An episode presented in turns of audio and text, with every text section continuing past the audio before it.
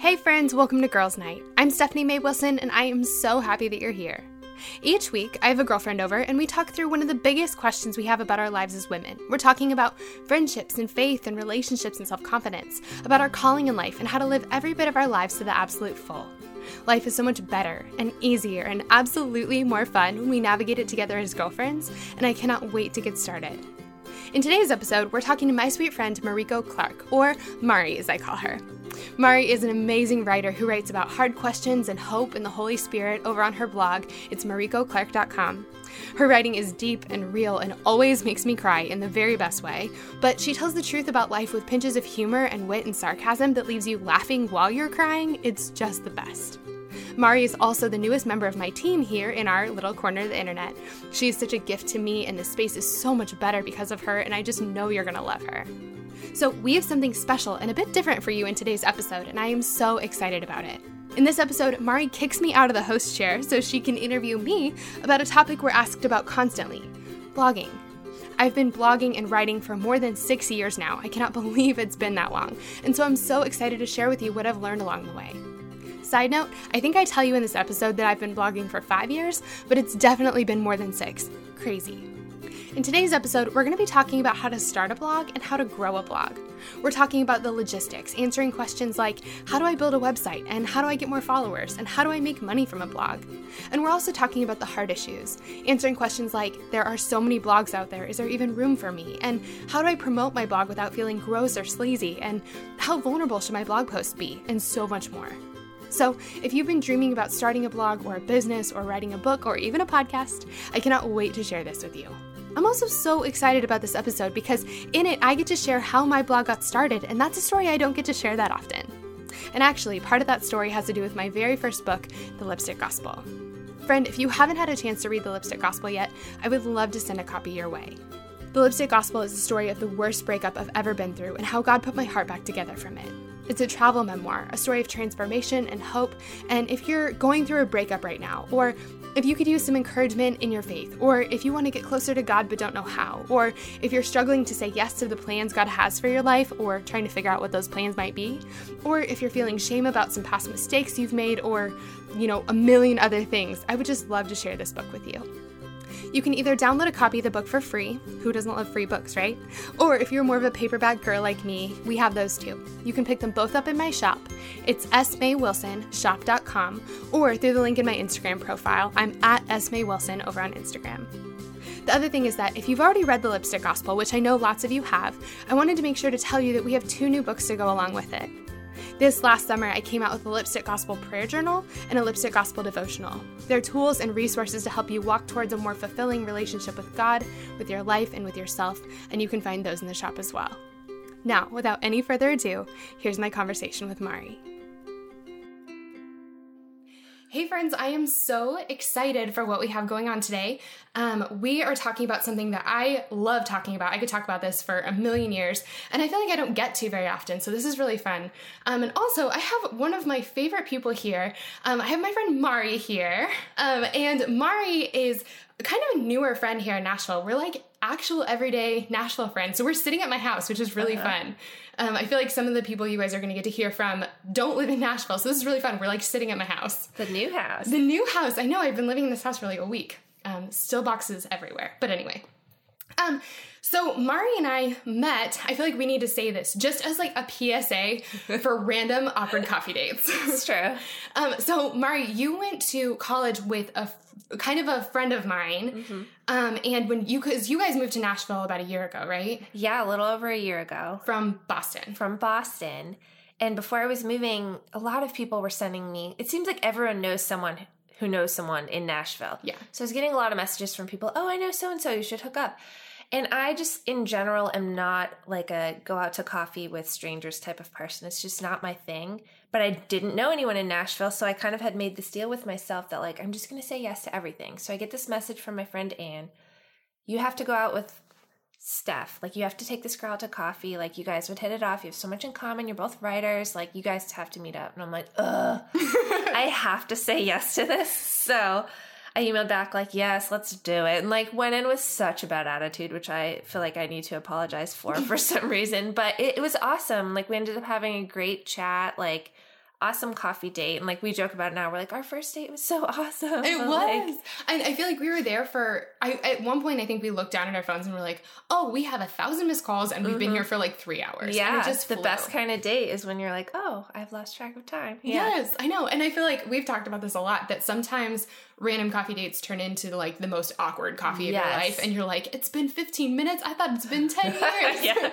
But I feel like our friendship is the perfect example of like, you just kind of got it, like, especially when you're moving someplace new, which we're talking about a ton on the podcast in a different episode. But when you move someplace new, like you kind of just have to say yes. And sometimes it's kind of an awkward date, just like going on real dates. And sometimes it turns into something awesome. And I feel like it's worth like going on a bunch of dates and going to coffee with a bunch of people to find someone where you're like, wow, like we hit it off right away. And it was so fun. Yes, I totally agree. And as someone who typically hates that sort of thing, I have to like begrudgingly say it. It was a good idea and I'm glad I did it. And I've done it a few more times and like, yeah, sometimes it's great.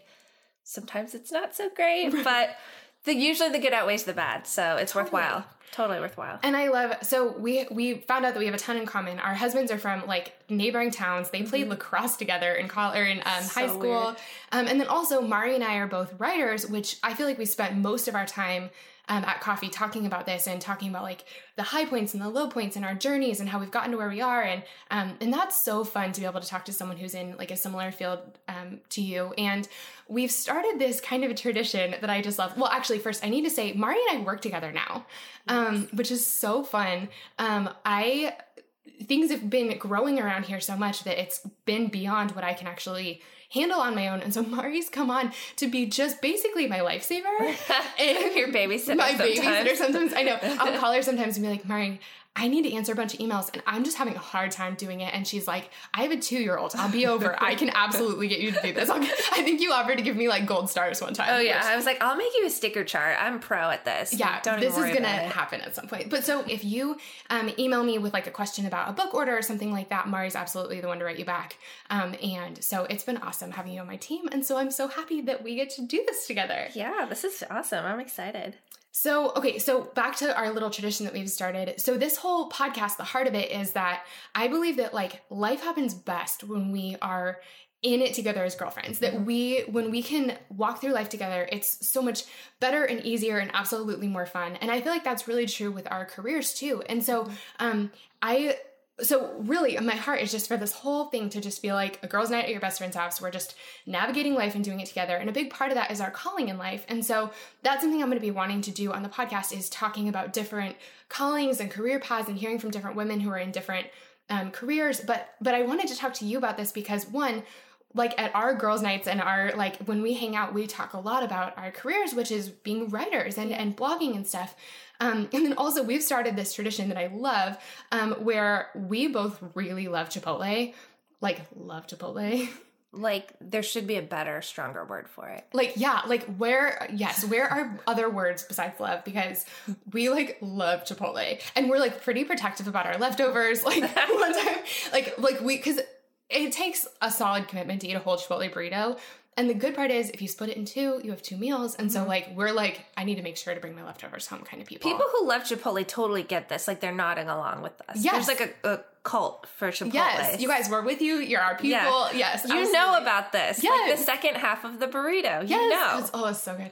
So we're going to, I think probably have to go get lunch at Chipotle after this. Yeah. After this podcast, we're going to earn it. Yes, absolutely. So, but one of the things we started to do at Chipotle, like near my house, we like sit outside and we talk about blogging. And so, instead of a girls' night at your best friend's house, I feel like you're joining Mari and I for burrito talk. Yes. Which I feel like we need like mugs, like coffee mugs, like morning show coffee mugs to say like burrito talk. Welcome to burrito talk. Seriously.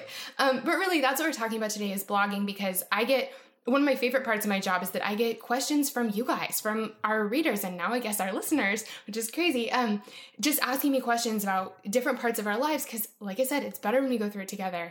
And so I wanted to just take some time to invite you guys into the conversation Mari and I are having all the time, but also to answer some of your questions about blogging because, I mean, as I'm sure you guys can guess, I love blogging, and I've learned so much over the last 5 years, and I just want to pass that on to you. So we were kind of talking about this.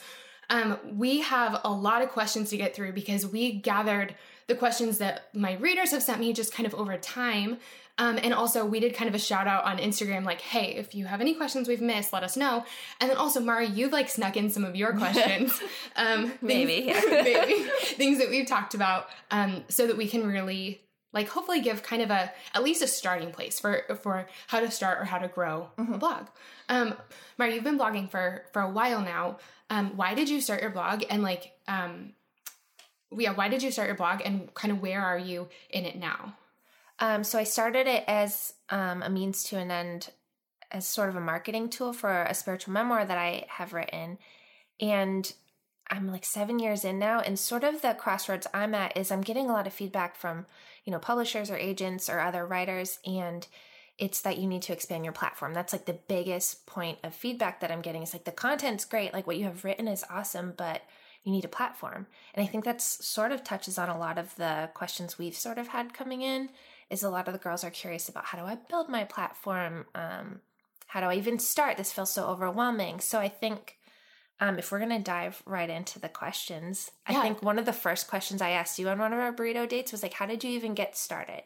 Yeah, absolutely. Kind of the place where my blog originated was the year after I graduated from college. I had this internship at my college ministry where my job was to lead like a Greek ministry. So I was in charge of leading a small group for 27 amazing sorority girls, not a small group at all, like a large group. And that year I really fell in love with the gathering together as women and telling the truth about our lives and working through things together, and kind of the magic that can happen when we're vulnerable with each other and when people come together and say, like, this is what I'm going through. And then other friends say, hey, I've been there. This is what helped me along the way. Like, let me walk with you and share with you what I've learned. And that's kind of the role I got to play that year, was just kind of a slightly older sister, like kind of a little bit of a mentor, just a friend to walk through things with them and just share what I've learned along the way. And so at the end of that year, I was really torn because I loved that kind of ministry, but also this kind of idea had been planted in my head, and that was this trip called the World Race. And so the World Race is an 11-month mission trip that goes to 11 countries around the world, totally crazy. And at the end of my intern year, I was like, do I want to continue on the path I'm on, or do I want to go on the World Race? And it was a really, really hard decision. Well, I ended up going on the World Race. And the thing I really was like mourning in the process was leading this small group. And I missed that. And I was really sad to leave that behind. Because you're by yourself on the World Race, or you have... No. So you travel with a big group of people. So that's awesome. But I just was missing the like... I knew that I was going to get to do ministry and that I was going to get to pour into people and love on people like around the world, but I wasn't going to get to have those, like, I wasn't going to get to pour into women the same way I had been over the last year. And so I was really sad to leave like that kind of ministry and community behind. Mm-hmm. Well, so I get on the World Race, and one of the things they ask you to do is they ask you to keep a blog, and like they hand it to you and it has your name on it. And they say, we want you to write twice a week. No, I'm a super rule follower. Like, that's totally something you should know about me. If you give me a rule, I promise you I'll follow it. And so I was like, okay, I need to start like writing and blogging twice a week, but not realizing like what it could turn into. So I started writing and sharing like the things I was going through and the ways I was learning, or the ways that I was growing, and the things God was doing in me and through me. And I loved it. And the best part was that I started getting feedback from people. I started getting like blog comments and emails from people telling me like, I really needed to hear this. This really helped me with where I am right now. And sort of over that year, I realized that these two, one, a passion for writing was totally born that year. And it collided with my passion for being in women's lives and just walking through things together. I just didn't realize it could happen through writing or in a blog. And really that's how it began. And so I did that for the year that I was on the World Race. And when I came home, I started kind of my own blog. And it's totally changed over the last 5 years. I mean, I've grown and it's like looked in a million different ways and stuff, but I mean, the heart's been the same. And really it comes from being a small group leader to those women, just being like, hey, let's walk through this together. But really that's how it started. So would you say that that was your end goal when you first started? Like, obviously for the World Race, your goal was follow the rule, do what they tell me to do. But as it's sort of evolved over the years, like what most of your readers are familiar with, or your listeners at this point, is not the World Race blog for the most part. It's the Lipstick Gospel, what it's grown into, StephanieMaeWilson.com. Yeah. What was the end goal for that when you started it out, as it was like sort of piggybacking on the World Race blog? Yeah. All the other things, courses and speaking and all the other things, podcasting, all the other things that it's led into, just kind of has happened like step by step. So you started your blog as a way to market your book. I totally did not have a book. But when I started the blog, I just wanted to share life with women.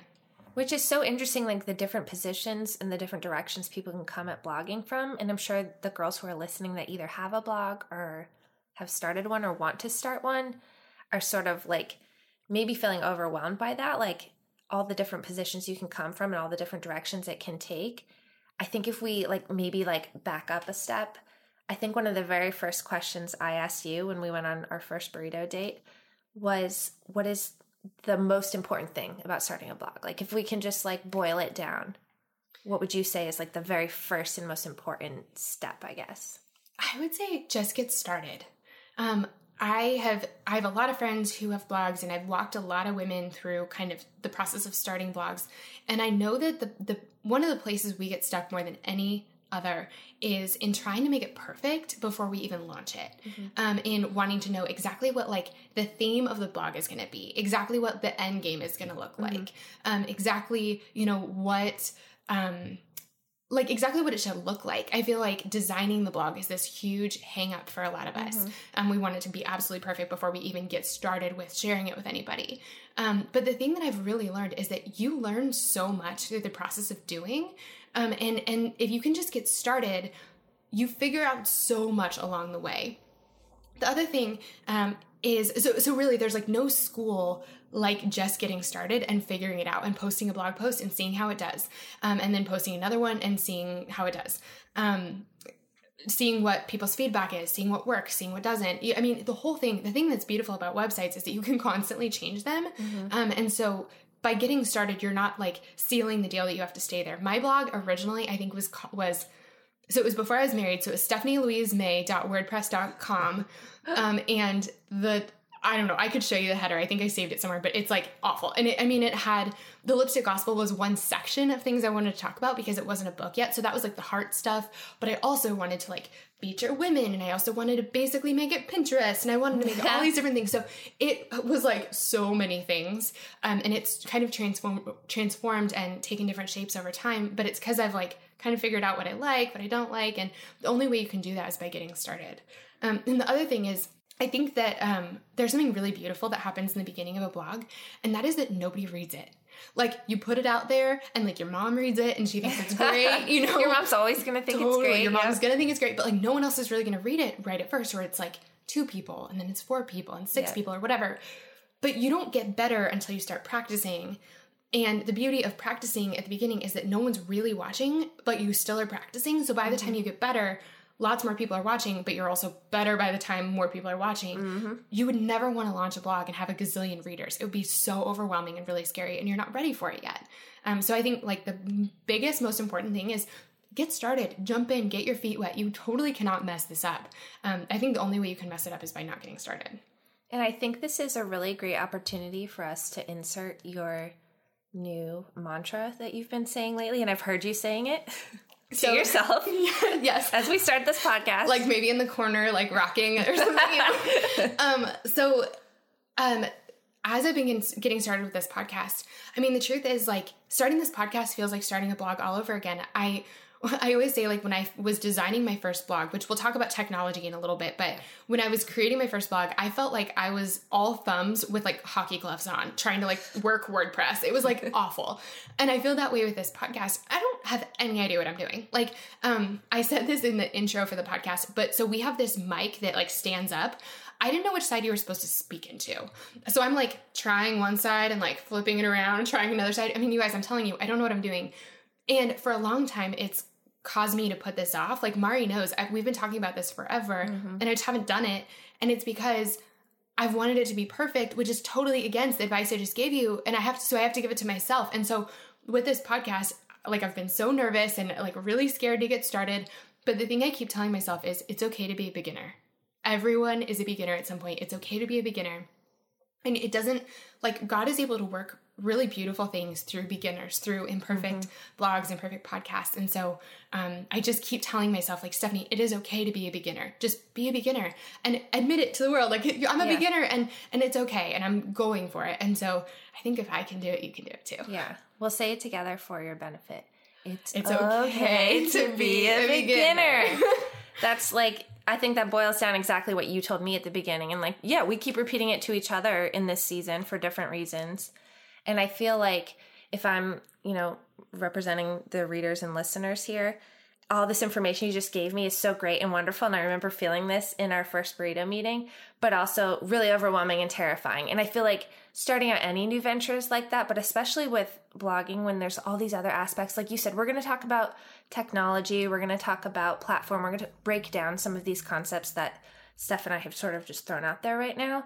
So first of all, if you're feeling really scared, like, don't worry, we'll come back to that. But also, like, in general, can we just talk about that, like the fear, like the big F fear? Like, is it normal to feel absolutely terrified in the beginning? Because I know that I did. I'm so glad that you said you did, because I always feel afraid. Like, Mari came over this morning and I was like, Mari, I have this like low grade anxiety all the time these days, just because starting anything new is just really scary. And it's like butterflies. I swear they don't feel like butterflies. They feel like rhinos, like just like ramming against your stomach, you know? I think that everyone feels that way when they're starting something new. You don't know how it's going to turn out. You don't know if it's going to be good. You don't know so many things. There's so many unknowns. And so I don't know if it's normal for other people, although I really want to go like interview anyone who's ever done anything and be like, please tell me you're scared too, like shaking them by their shoulders. But I'll say I'm always scared starting something new. And it's every single thing, every single worthwhile thing I've ever done in my life has scared the pants off me. And so I think that I've come to recognize that. And I just try to like show up anyway, like just day by day, just show up anyway, scared out of my mind, just do it anyway. I think that there are two quotes that I always kind of mix up. One's John Wayne, one's Jen Hatmaker. So, you know, same. Same. But I think that Jen Hatmaker says like, obedience is not a lack of fear. It's just doing it scared. Something like that. You guys, maybe I'll put the real quote in the show notes. I'm not totally like messing that up. But, and then John Wayne's is something like saddle up anyway. But really, I think that that's it. Like, yes, it's really scary. At least it is for me. And I just try to keep going. Just try to keep like putting one foot in front of the other and showing up anyway. So if you're scared, I think that's super normal. We're with you. Yes. It's okay to be scared. It's okay to be a beginner. Yeah. So now that we've gotten that out of the way, now that we're all holding hands and scared together, what would you say if we're scared and we just want to take one baby step? Say that baby step is content. Yeah. First step, how do you figure out even what to write about? How did you decide this is my thing? Yeah. So I think there are a couple of things. I think one is write what you want to read. You know, I think that that's, if you find yourself Googling something or if you find yourself drawn towards something, I think that writing what you want to read is a big step in the right direction. There are a couple other things. And one of them is, I think that there's this quote, and I guess I don't really know who said it originally, but, something about your mess being your message. And I think that in our lives, like we go through so much. We all have walked this different path. And we all are uniquely qualified to talk about whatever the thing is, just based on what we've been through and what God's taught us along the way and what he's done in us. And so I think that that's a really good hint as to what to talk about. Like, turn around on the path of your life and see what you've been through, because I promise you what you've been through is unique from what a lot of people have been through, but it's also the same as what a lot of people are going through. And they really could use a friend along the way. And so I think that that's a really great place to start. And then another question to kind of ask yourself is, what do people ask for your advice about? You know, I have, you know, lots of friends that are really good at different things. And if you have this kind of problem, you call this person. If you have this kind of problem, you call this person. This is kind of a random example, and she's going to laugh if she hears this. But my friend Carly is really good at a lot of things, but one of them is she has really good taste. Like, she's really, like really cute and like fashionable. So you saw me on Sunday or on Saturday, but I wore this hat, this like floppy hat that I've never worn before. I've had it for like a year. No, like 3 years. And I've never worn it because it's always like, I'm just not cool enough to own it or wear it. So I put it on and I didn't, but I should have. I was going to text Carly a photo and be like, did I do this right? Because Carly's like the girl who would know that. Also, hosting a dinner party, no one knows that better than Carly. So I feel like for Carly, like that's a really big hint as to what people are always asking her about, what people are always asking for her advice on. Like that's a great place to get started and figuring out what you're going to write about. And then the other thing about that is I think a lot of us feel like my blog is about this. I need to know that. But that's another thing about just getting started is that you're going to shift and change and grow. And as you move into different seasons, you're going to talk about different things. And I think that that's okay. So just getting started, your message will kind of move with you. But as you're going, think about what people might be needing from you, what you've been through, what you can speak on, what people are always asking your advice about, because there are other people in the world that need those things from you. So I think it's sort of this intersection of what you've been through, what you're interested in, and what people need. Mm-hmm. And I think if you're focusing on those kind of three things, you're going to have a really great start. Yeah. And I think it's important to emphasize there that just because you've been through something doesn't mean you have to be the expert on it.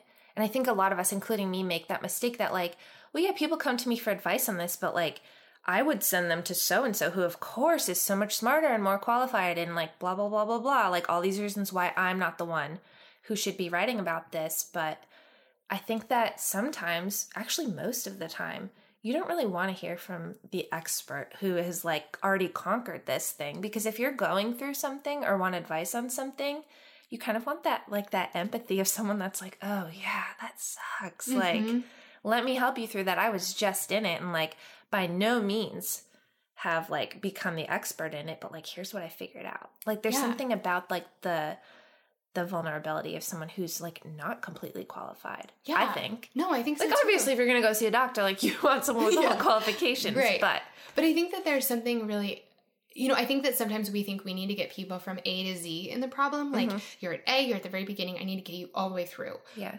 Sometimes we just need someone to help us get to B. Yeah. Like you can for sure help someone get to B or C, or, you know, you can just walk with them as they get there as a fellow traveler, as someone who's been through it too. So yeah, you definitely don't need to be like the ultimate like doctoral expert. Also, you can look into those people and say, you know, here's what I can give you, but also talk to this person, get this book, you know, sign up for a class with her. You can also recommend things to people. And that's a totally legitimate thing too. Yeah. But you can also just be the person saying me too. Isn't that Anne Lamott that says like the most powerful sermon is me too? Like, yes, we can do that for people. Totally.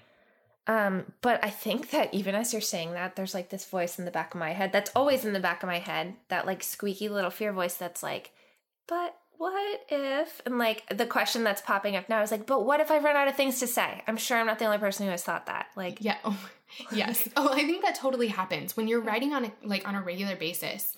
I think that it's totally makes sense to run out of things to say. Like we only have so much, you know, sometimes, but I think something that's really helped me is to be in constant communication with my audience. I don't know how other people do it necessarily other than, I mean, big brainstorms, things like that help, talking with other friends about it. But something that's really helped me like consistently come up with things to talk about. Like I have so many things to talk about. I can't get them out fast enough, which is part of why I wanted to have this podcast, so we could like talk through more of these things. But something that's really helped me is being in communication, like back and forth communication with my readers. I get lots of emails and I try to write back to as many of them as I can. And I get, you know, questions on, you know, Instagram or direct messages on Instagram and stuff asking me questions.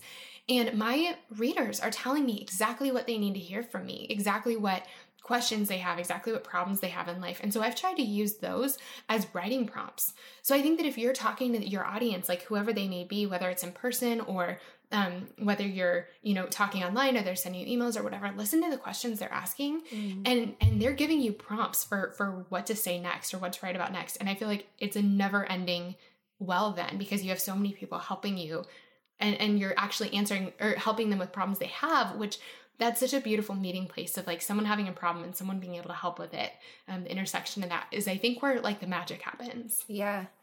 I would totally agree. But I feel like on the flip side, how do you know where to stop? Where are the boundaries? How much is too much? Like when you're oversharing, what are the rules you have for yourself there? Yeah. Well, so I think that there are a couple of different sides to go to like, come at this from. So one of them is, there's kind of an internet safety sort of thing, because although I have found the internet to be so friendly and so connective and like I've made so many friends, honestly, on Instagram. They're like my real life friends now. And that's been, so I found the internet and like kind of blogging communities and stuff to be really friendly, really warm places. But at the same time, you are still sharing your life on the internet, and like anyone can follow you.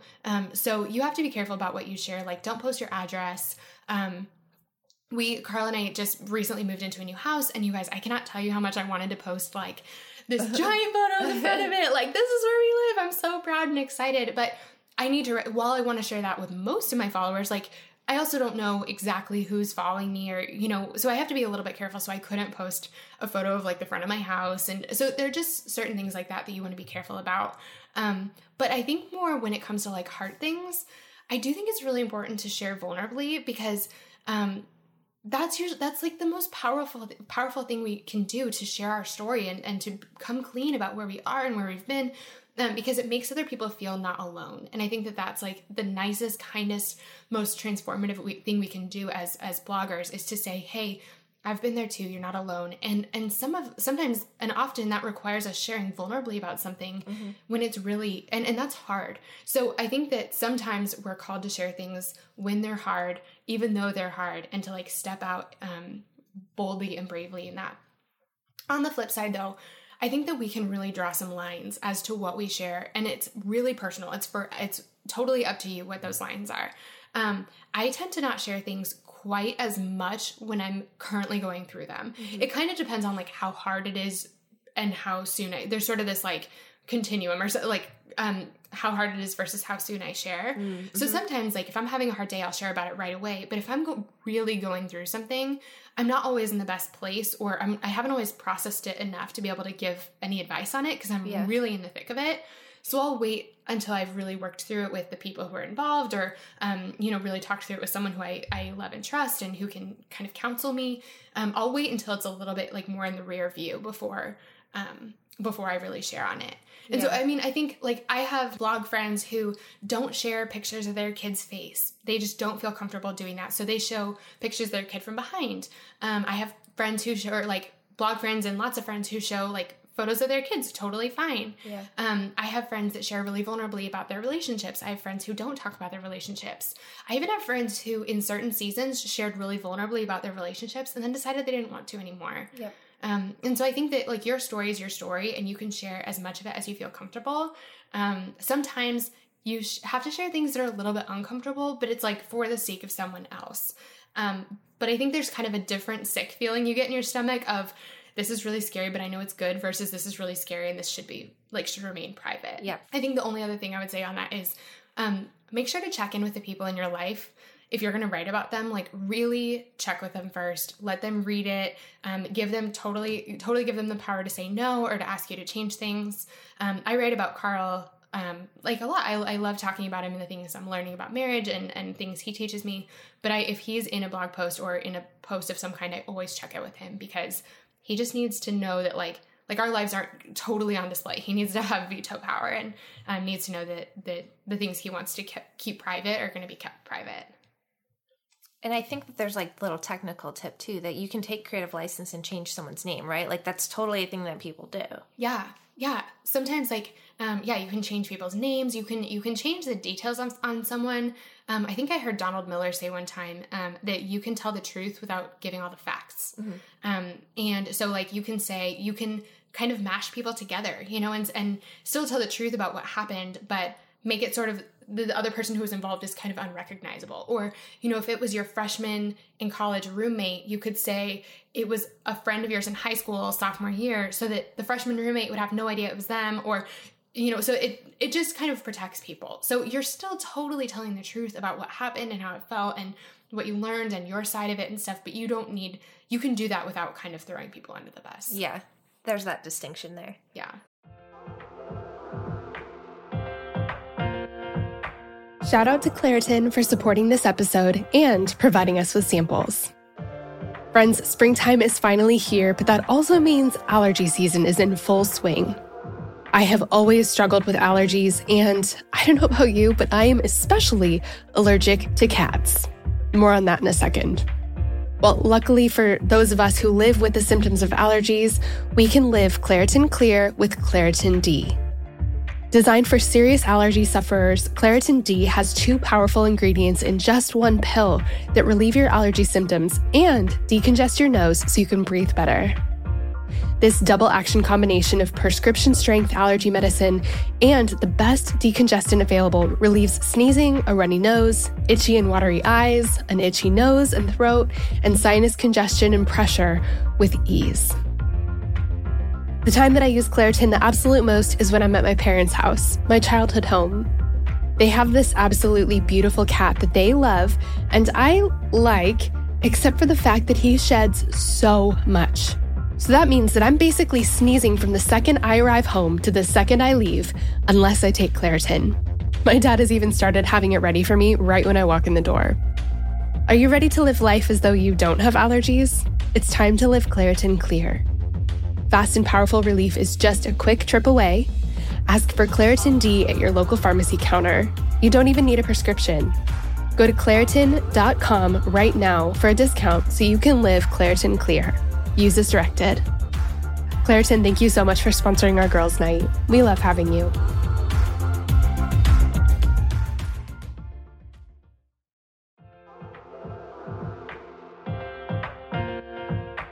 This show is sponsored by BetterHelp. As many of you know, I recently wrote a book, and while it was the most rewarding project of my career so far, it also came with a lot of hard work and long nights. And sometimes when things started to feel a little bit overwhelming, I needed to get a few things off my chest so I could clear my mind and keep the writing process flowing. And the thing that helped me so much to sort through those feelings was therapy. Now tell me if any of this sounds familiar. Maybe you're going through something really hard right now, a big loss or a gigantic life transition. Maybe you frequently feel anxious, depressed, overwhelmed, or just generally discouraged. Maybe you really want your life circumstances to change, but you don't know how to actually change them. Or maybe you're feeling stuck as you try to work through your past, navigate your present, or figure out your future.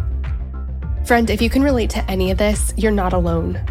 I've been there, and therapy has been the thing that has helped me more than anything else with all of this.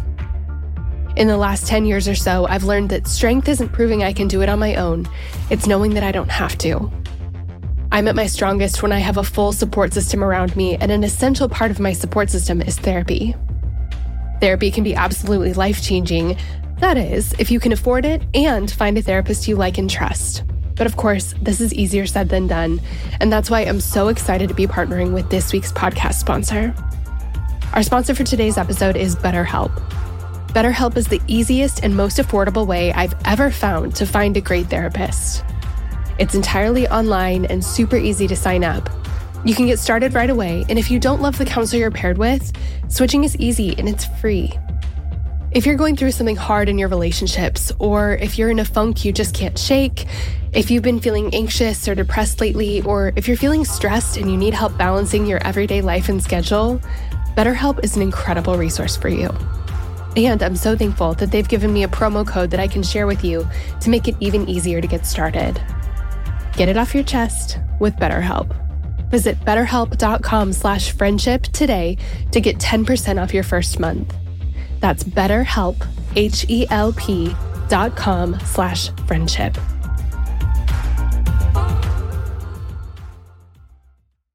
So I think that maybe we could switch gears a little bit and dig into some of that nitty gritty that we sort of had promised that we would come back to. Yeah. And maybe even get through some of the reader questions. So I think that one thing people had been wondering about is just platform. That's a big issue with blogging. If you have a blog and it's not growing as fast as you'd like, that can be really frustrating. Can we sort of address that a little bit, like tips and tricks? Yeah, it is really frustrating when you're creating something and putting it out in the world and you really want people to respond and care about what you're saying. You know, that was a lot of, when we did kind of the call for questions on Instagram, a lot of people said, like, how do you get people to read and care about what you're saying? I think there are a couple of things in that. I think that you get people to care about what you're saying by caring about them. I think a lot of times when we create a blog, we kind of make it about us, which in some ways it is about us. But I think that we really need to be serving our audience. We need to be thinking about what they need and how to relate to them and how to help them. I think that that's a big way to grow your blog, and a big way to make an impact in your blog is to just think about your reader. And if you want people to care about you, care about them first, and really serve them, give them what they need, help them out along the way.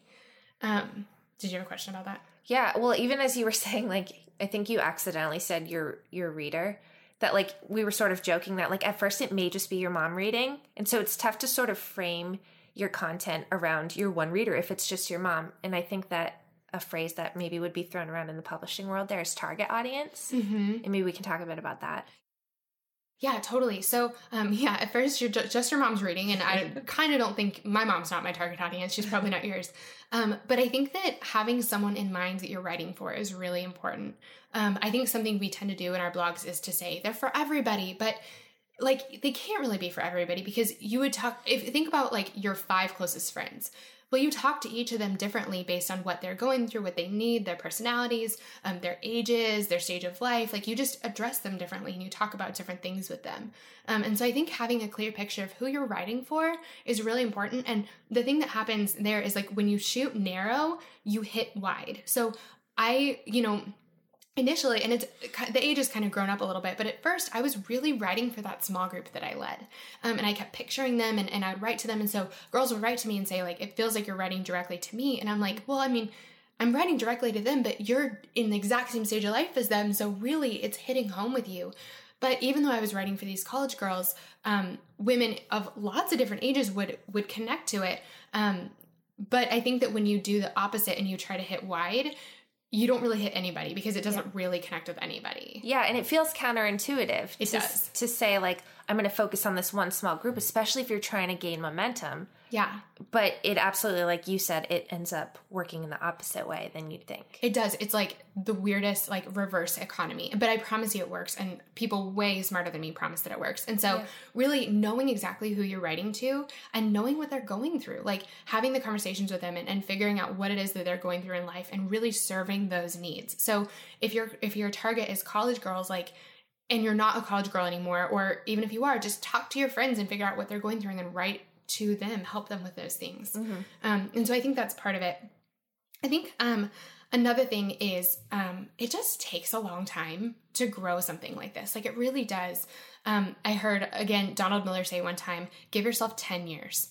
Give yourself 10 years. Oh, which I feel like in my inner self is like, no, that's so long. I know, because that feels like forever. And then the other thing is, like, it seems like people are just making it. Like, all of a sudden they pop up a blog and it's just huge. Yep. But that really doesn't happen very often. And the people who are huge, we normally see them. And the truth is, they've been working at it forever. It's kind of like an iceberg. Isn't there some sort of stat where it's like 99% of it's underwater or something, and 1% of it you can see?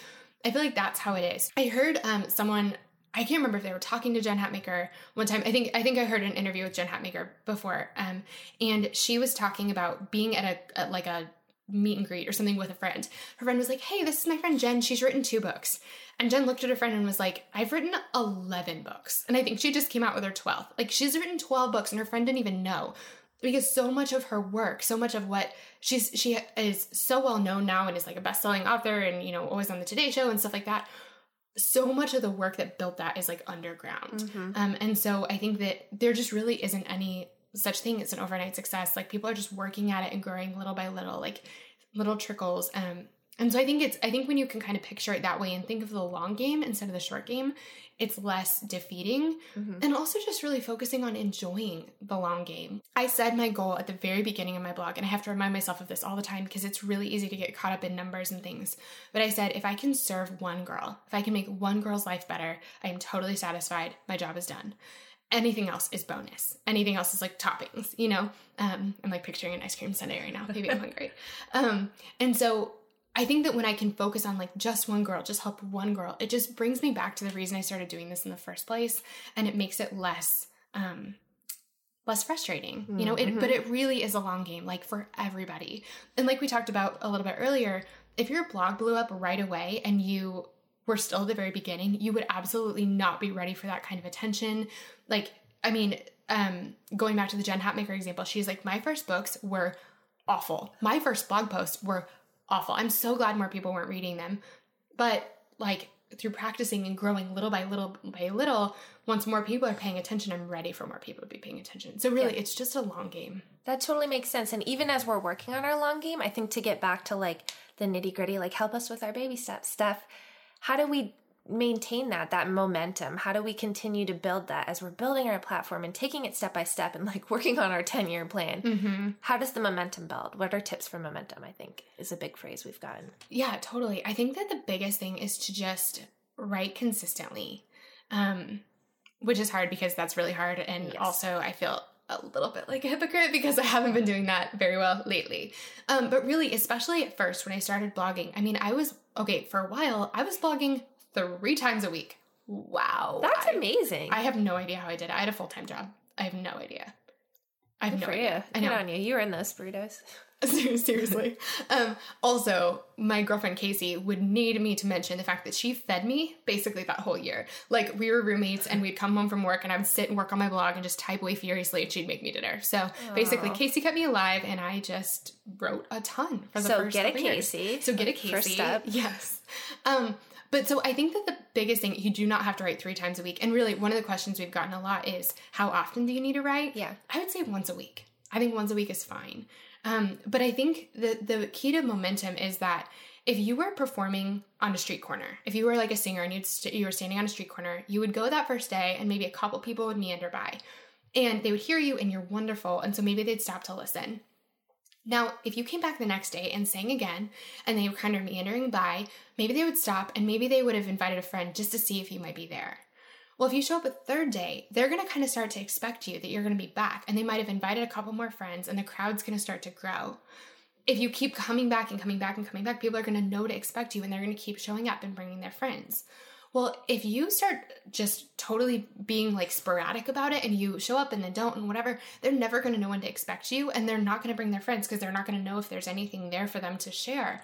And so I think that really the key is just serving your reader and giving good things to them and helping them through a problem in their lives and doing it again and again and again for a long time. Consistently. Consistency is key. Totally. Okay. And is that like your number one tip? I think that's my number one tip is just be consistent and keep doing it and keep showing up.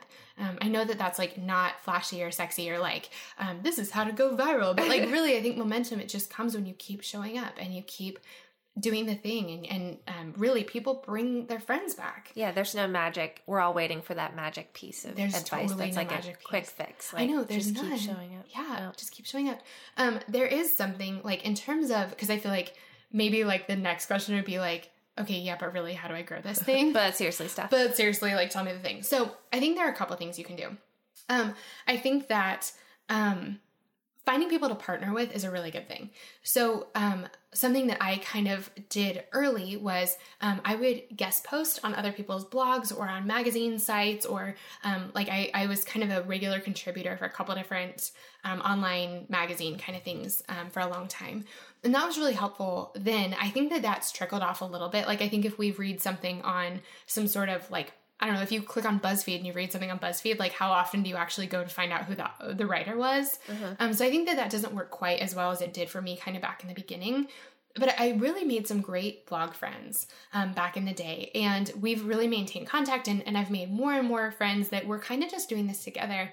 And I found that when we work together and kind of share each other with our own people, it really like grows us both. So it's kind of like a band that's opening for a bigger act.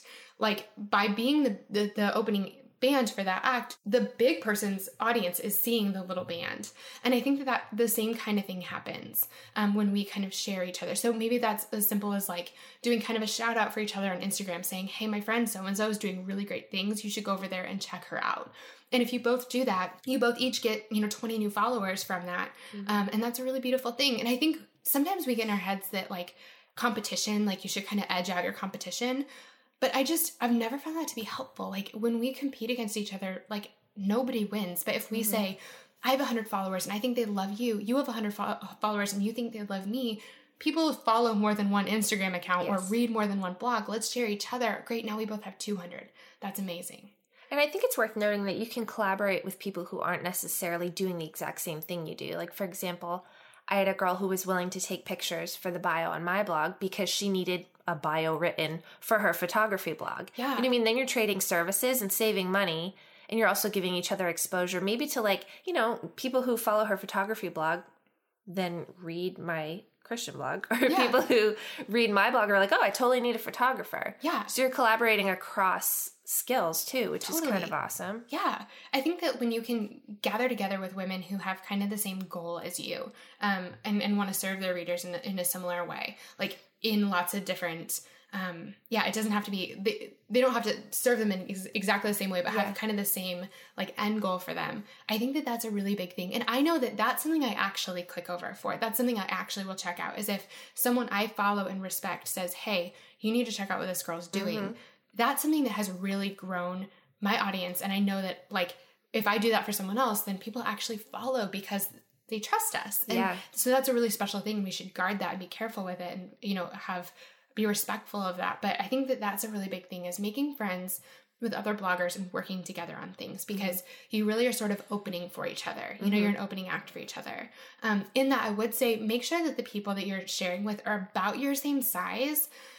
Because I think that, you know, if we call up, I feel like I keep picking on Jen Hatmaker, or like just whatever. I just got her new book and I'm really excited about it. So you guys should check it out.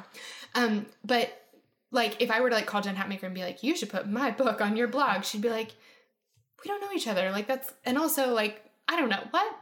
I think that, you know, to have people that are kind of in my same stage saying, hey, let me help you and let me help you, when it can be mutually beneficial, you really can lift each other up. And I think that's a huge way of getting in front of new eyes. Yep. And creating community, which is so important, and something that we're all about. Yeah, totally.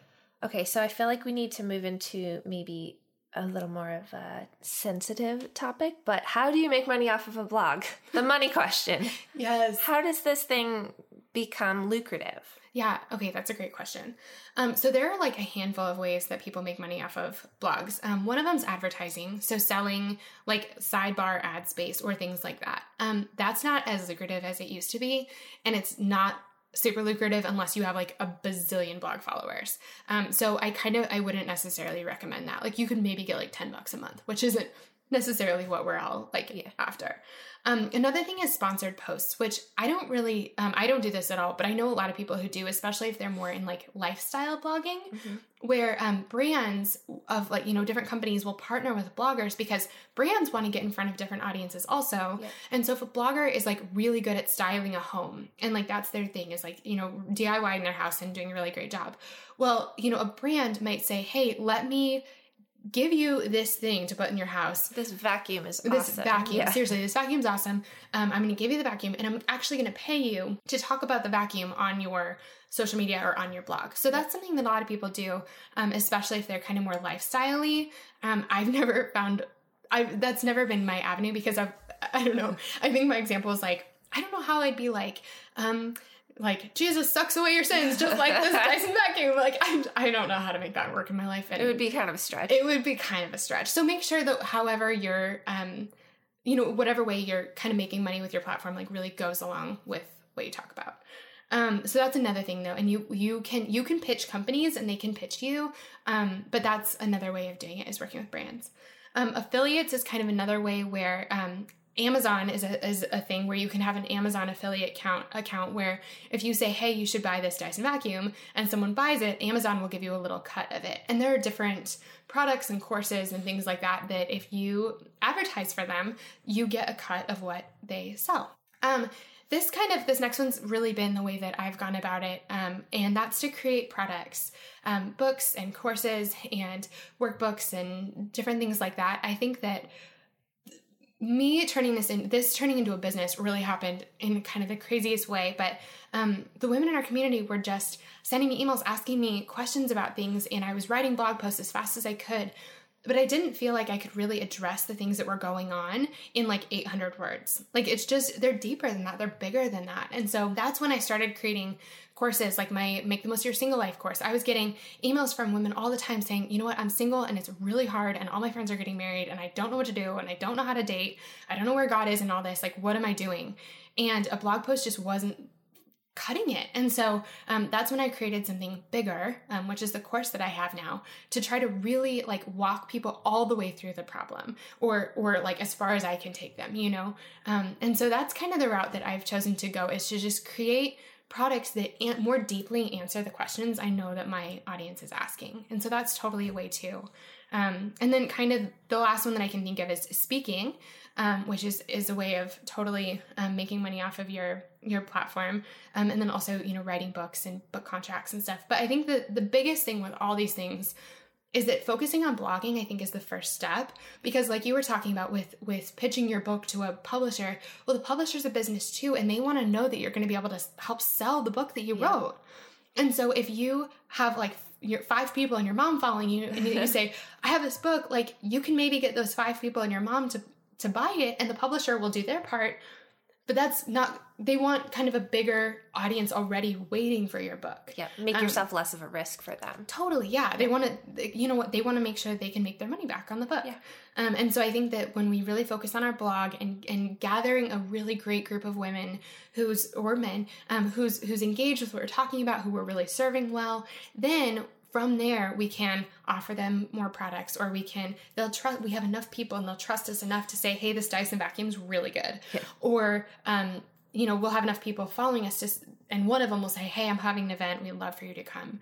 Yeah. Or, you know, a publisher to say, yes, this is worth the risk. Yeah. So I think that really focusing on your blog and really investing in your community when it's tiny and as it grows and just being consistent is like the way to really end up making this like possibility for like to be your job. Yeah. So that those themes that keep coming up, consistency, platform, long game, like just sticking with it. Totally. So I think that the topic that really needs to be addressed now is the technology thing. Like we've talked about content, we've talked about the process. What about the technology? For those of us who are super overwhelmed, maybe not tech savvy, maybe not tech literate, how do we get started? That's an awesome question. So, people always ask me if I've built my website or, you know, if I had someone else do it. And the true answer is that I built most of my websites. Which is amazing to me. At first it was like I was all thumbs wearing hockey gloves. Like I could not figure out how to work WordPress to save my life, but I just kept poking around. I'd be like, is this changing this or this? Anyway, it was kind of a mess, but I just kept poking around. Like I'm not particularly tech savvy or tech literate or anything, but I just kind of kept poking around long enough that I figured it out. And so if I can figure it out, you can figure it out. Just keep practicing. But the places to start are Squarespace has really beautiful websites that are free, I think at first, or a small fee, which is totally worth it. Squarespace is awesome. And they're really, really user-friendly. I use Squarespace too, so I could second that. Totally, yeah. So it's really easy to use. They're really beautiful. So Squarespace is totally a place to start. My first blog was on WordPress.com, which everything's kind of hosted in one. They have beautiful themes that you can just pick and customize. It has slightly like a limited capacity of what it can do, which is what WordPress.org is. We're getting like kind of techie, but WordPress.org, you have to sort of, you have to do hosting and you have to connect your URL to it. It's just a little bit more complicated. So you might want to bring in someone else to help you at that point, and it's able to do a little bit more. But to start out with, I used WordPress.com. My shop is still on Squarespace. Now my website's on WordPress.org, but if you want to get started, I would say Squarespace or WordPress.com, but probably Squarespace. It's just beautiful and really easy to use. So we've got the tech covered. We have some of the content covered. You've got your website. You meandered your way through WordPress and you figured out a site. There are also lots of tutorials. So watch all the tutorials. Yes. They'll tell you what to do. And really, like, if you feel like an idiot, just keep showing up and like do it for a couple weeks. And Be a beginner. You'll be able to figure it out to have it like be good enough. Absolutely. So a buzzword that we use a lot is branding. I feel like that's one of the next big steps is how do you brand a blog? What do you call it? How do you like just those like little baby steps that feel really overwhelming in the beginning? Can we just talk about those? Yeah. Well, so part of this is that like this stuff can all change as you go. Like you can change it with the click of a button. And so don't get too hung up on this in the beginning. But if you want to brand your blog, my favorite way to think about it is what do I want it to feel like? Like, do I want it to feel like you're at a coffee shop with a girlfriend, or do I want it to feel like you're sitting in a boardroom getting like kick butt business advice? Mm-hmm. Or do I want it to feel like so super unbuttoned or super formal, or super girly or more neutral, or and the colors you pick and the fonts you pick and stuff, that all feeds into that. I think the biggest thing that's been so transformative for me when it comes to branding is photos. I feel like if we were to look at two blogs side by side and you'd say, this one's really beautiful, this one's like, okay, or like looks kind of amateurish, I swear the difference usually isn't the font or the colors or anything. It's the photos, because most like themes, like website themes, are very basic. It's like the photos that bring it to life. And so you mentioned this earlier, but getting together with a girlfriend who's a photographer, I think we all know or could find a friend of a friend who's a photographer and either paying them because they're totally worth it, or finding something you can like really trade services for. So if they have kids, like babysit for them, mm-hmm. or, something where it's really a win-win. But I had a girlfriend who took my initial shots for my blog, and I really told her what I was thinking and what I wanted it to feel like. And she took photos that added the personality to my blog that I still have today. And so I think that having someone to be able to capture you in a way that feels authentic to you, and where you feel like you look like you and you're really representing what you want this space to kind of be about. I think that is the biggest thing when it comes to branding. It's just good photos. It makes all the difference on a website. And if I can add my 2 cents in. Totally. If you're the type of person like me where you're not super visionary in that the thought of just like, imagining what you want and then making it a reality with these photos, if that's super overwhelming, my husband's a designer and he helped me design my blog. And one thing he did was he took me to this website called Designspiration. So like inspiration with design at the beginning. And it just has like a bunch of different pictures and pieces of art. And it's just like all thrown on there. You can kind of just scroll through and you can make a board. So he just sent me there and said, click on everything that you like. So I just like 45 minutes of scrolling through, clicking on things I like. And eventually we just sort of had this like, without meaning to, I had made this mood board, and we were able to sort of like suss out, oh, it seems like I really like, simple black and white aesthetics. Oh, I really like handwritten fonts. And like, you're able to pick up on, oh, I didn't even realize I liked that or wanted that. And from that, it's much easier if you're working with a designer or a photographer for them to sort of look at that and build off of that, rather than just like, I would just say, I don't know. I just like simple things. Like that is unhelpful. It doesn't tell anyone to a professional and to yourself. Like do yourself a favor and just like go out there and get a mood board going. I did the same thing on Pinterest. I found photos of women, even some of them kind of looked like me, where I was like, I like what they're wearing.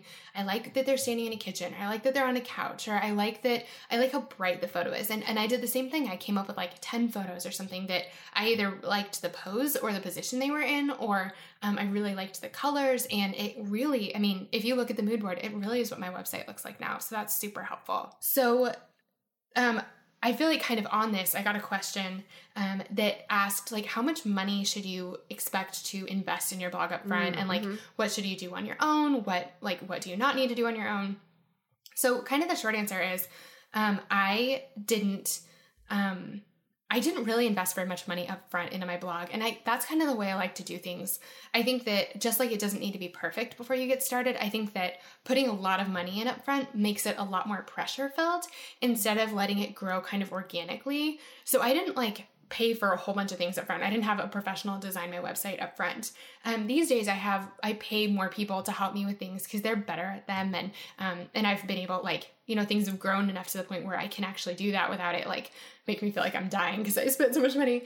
But really I still don't put that much money into my blog. I've kept it really pretty simple. And so I would say that most of blogging is DIYable for a really long time, minus photos. I would either pay someone to do that or trade services with someone to do that. So photos are the first thing I'd invest in. And you can set up your own blog. You really can do that. Like look up tutorials. If at some point you want to have someone help you with design elements, like designing a cool header or whatever, you can totally pay for that too. Actually in the show notes, I'll make sure, Mari, you'll have to remind me, but I'll make sure to link to some people who can do some of that work. Like people who've done things for me. Oh, that's a great idea. Yeah. Just people that I love and trust and, yeah. And yeah, so we'll make sure to do that too. Yeah. And as we're talking about branding, I think it's important to talk about naming your blog. Like that's a huge thing. Yeah. I call my website. And how does that even work with domain names? Yeah. So there's a website called Name Checker, and I think it's Checker or something like that. Okay.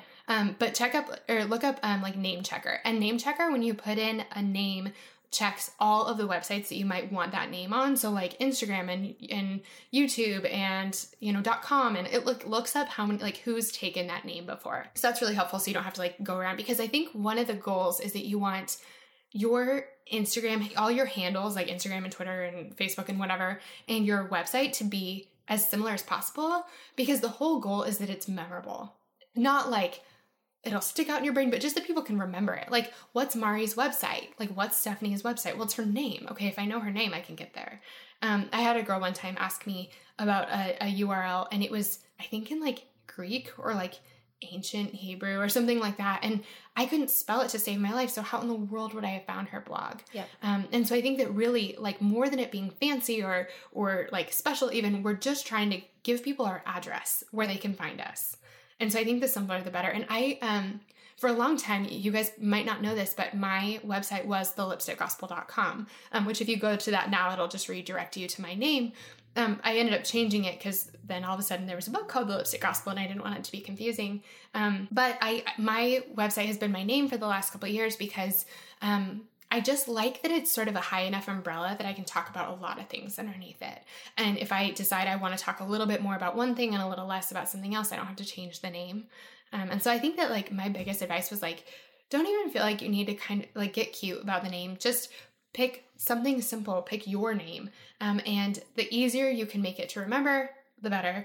And the more you can make it kind of consistent across any place where people would look for you, the better. It really is your address. Like, where can I find you? Here's my address. I want to be able to get there, you know, without getting lost along the way. Yes. I think that's super good advice, and advice you've given me.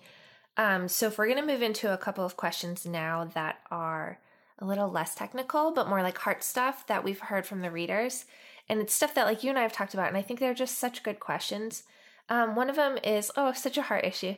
Do you ever feel like everything worth writing about has already been written? Like there's no room left for you? I certainly have this feeling, and I'm sure you have.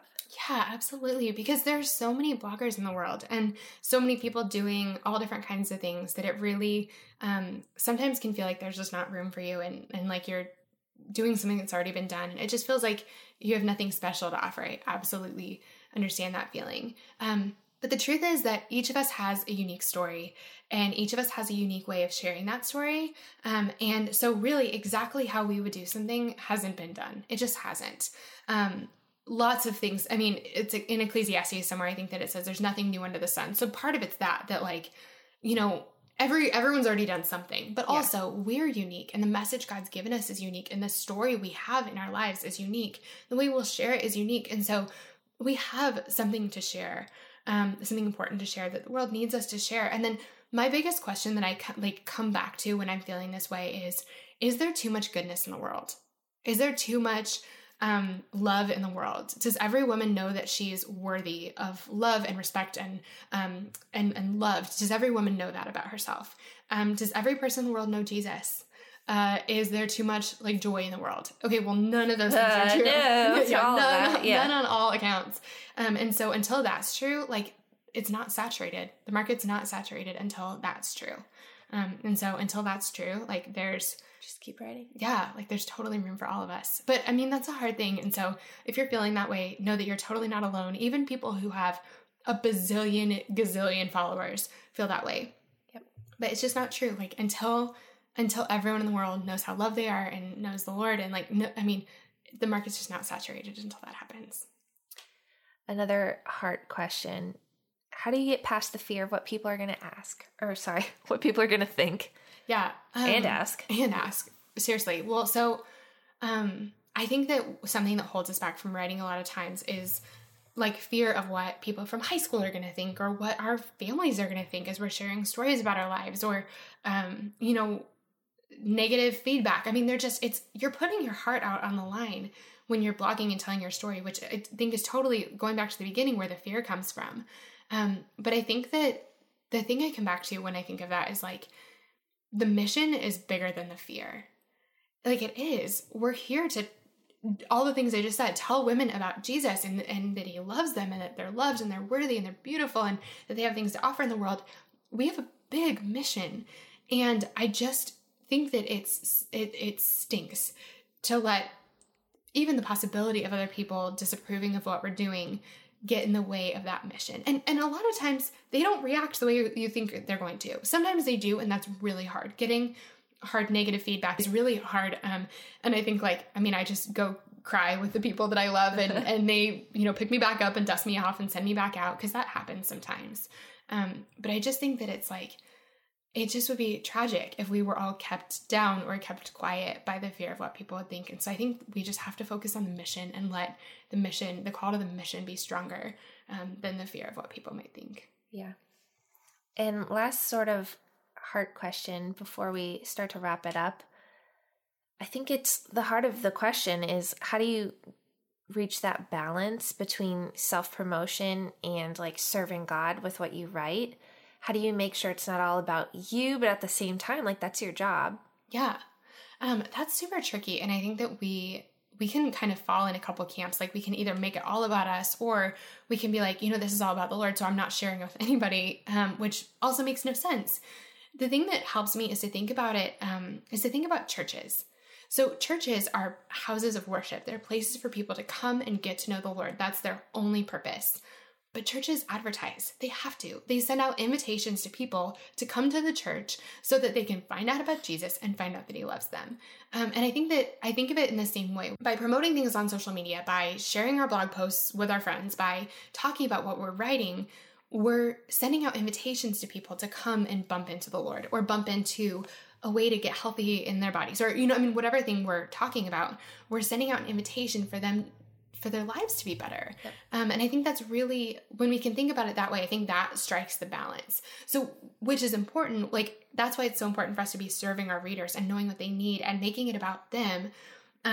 Because if it's just about us, we could write a journal, if we want to just talk about what's going on in our lives and that's it, we can just write a journal. That's okay. But if we're having a blog and we're trying to serve our audience, I think it's easier to talk about it, because instead of saying, hey, come look at this thing I wrote, we're saying, hey, I have a strategy for getting over a breakup and I would love to share it with you. If your heart's broken, I'd love to help you. That's a totally different invitation. And I think that that's kind of the way that I've been able to strike the balance. At least, and obviously we always swing from side to side, and sometimes we do it wrong. Sometimes I totally do it wrong. But when I'm that's the thing I try to shoot for. I can feel maybe one or two girls. I feel like I can hear them. But what if what I'm writing about, my content isn't God focus. What if I want to write about nutrition, or what if I want to write about fitness? If it's not overtly God centric, is just writing with excellence enough? How do you serve God with your content if it's not overtly worshipful? No, I think that art in general is worshipful. I think that doing the thing that we're God wires us uniquely. I'm not a fitness coach. I don't know anything. I know basic stuff about nutrition, but not really. So the fact that you're interested in nutrition or interested in whatever the thing is, I think God put that in you. And I think that you can serve him and serve his people by helping them through whatever the problem is. And so if you're helping people be physically fit, that's a beautiful thing, because you're helping their lives be longer and their lives be better and more full. You're helping them feel more confident in their own skin. And I think that even if it's not overtly focused on God, that's a beautiful thing to help someone do. And so by promoting that, you're saying, hey, let me help you be healthier. That's a beautiful invitation as well. It doesn't have to be overtly God focused. Mm-hmm. Agreed. So before we wrap it up and go celebrate with burritos, do you have any last pieces of advice or tips or tricks? Any last thoughts on blogging? I think this is a beautiful thing. Gathering together and telling the truth about our lives and telling it in a way that it helps someone else through what they're going through is a really beautiful thing and totally a worthwhile thing. It's a journey. And I think that when we can fall in love with the process and really enjoy every day, getting to tell our story and getting to help other people through theirs, I think it makes the 10 years go by way faster. It makes that a lot less daunting when we can just really enjoy the process. But really I think that that's what I would say. I'd say, get started. First of all, don't get hung up on the details. Just get started. You will learn what you need to know along the way. And just focus on serving one person. Don't worry about the numbers. If you're serving one person well, they will tell their friends, and their friends will tell their friends. It will grow. but just serve one person well. Serve your little tribe well. Love them. Give them everything you have. Tell the truth about your life. Help them through theirs. It's just a beautiful thing. And I think, yes, there are a lot of bloggers out there, but the world needs your story. It just does. We need your story. We need more people sharing beautiful things and putting them out into the world and pointing us towards goodness and pointing us towards God. We just need more of that. And so if this is something that's on your heart, that's something you've been dreaming about, like, do it. That's what I say. Do it. No time like the present. No time like the present. Don't be afraid to be a beginner. Don't be afraid to be a beginner. Just do it. That's what I'd say. Well, thanks for letting me sneak into the host seat for a little while. Oh my gosh. Well, thank you. And I'm so glad we got to talk about this. I said this at the beginning, but my hope is that we get to talk to lots of different women who are doing lots of different jobs, because I think we just need examples of women just, like, I don't want to cuss, but like kicking ass in different areas of life. We need examples of women in different arenas, and I think it's really nice to get to see the path someone's taken, and especially if we want to follow it. But I'm super grateful that you're here and that we got to invite y'all into our burrito conversation. So yeah, thank you so much for being here, Mari. Friends, that was so fun. I just love Mari, and I'm so happy y'all got to be part of our burrito talk. And yes, just in case you were wondering, we went straight to Chipotle the second we finished recording. One thing I wanted to mention quickly is that I know that Mari and I talked about a lot in today's episode, and so if you want to find the links to any of those things, all you have to do is go to my website. It's StephanieMaeWilson.com, and for every episode, we'll have a blog post with the show notes. All of the links will be there for everything we talked about in this episode, plus lots more of my favorite blogging resources. You'll also find links to Mari's blog and Instagram there so that y'all can get to know her and so y'all can be friends. Seriously, go follow her. She's the best. Guys, thanks so much for listening to today's episode. I can't even tell you how much it means to me to have you here at Girls Night. Before you go, I would love it if you would do two quick things. The first is to subscribe. Subscribing to the podcast is the very best way to make sure you never miss an episode. It's also a way easier way to listen because it's a way of bookmarking the podcast. You never have to go looking for it again. Your app will just automatically download the next episode when a new one's released. The other thing is that it would mean so much to me if you would take a quick second to leave a rating and a review for the podcast. The way that iTunes knows to suggest the podcast to new people is by the ratings and the reviews. That's how we invite new friends to our Girls' Night. So would you do me a huge favor and just take one quick second to leave a rating and a quick comment about how you like the podcast so far? It would really, really help us get started. And thank you to all of you who've left such sweet comments already. I cannot even tell you how much that means to me. So you guys are going to love what we have in store for you in next week's episode.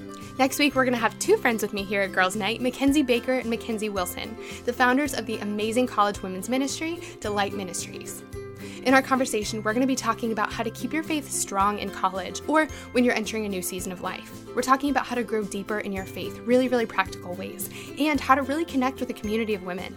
They'll also be telling us the backstory of how they started Delight Ministries and sharing with us some encouragement and the tips they've learned along the way for those of us who are dreaming about starting something too. I cannot wait to share our conversation with you. Friends, thank you so much for joining us for Girls Night, and I'll see you next week.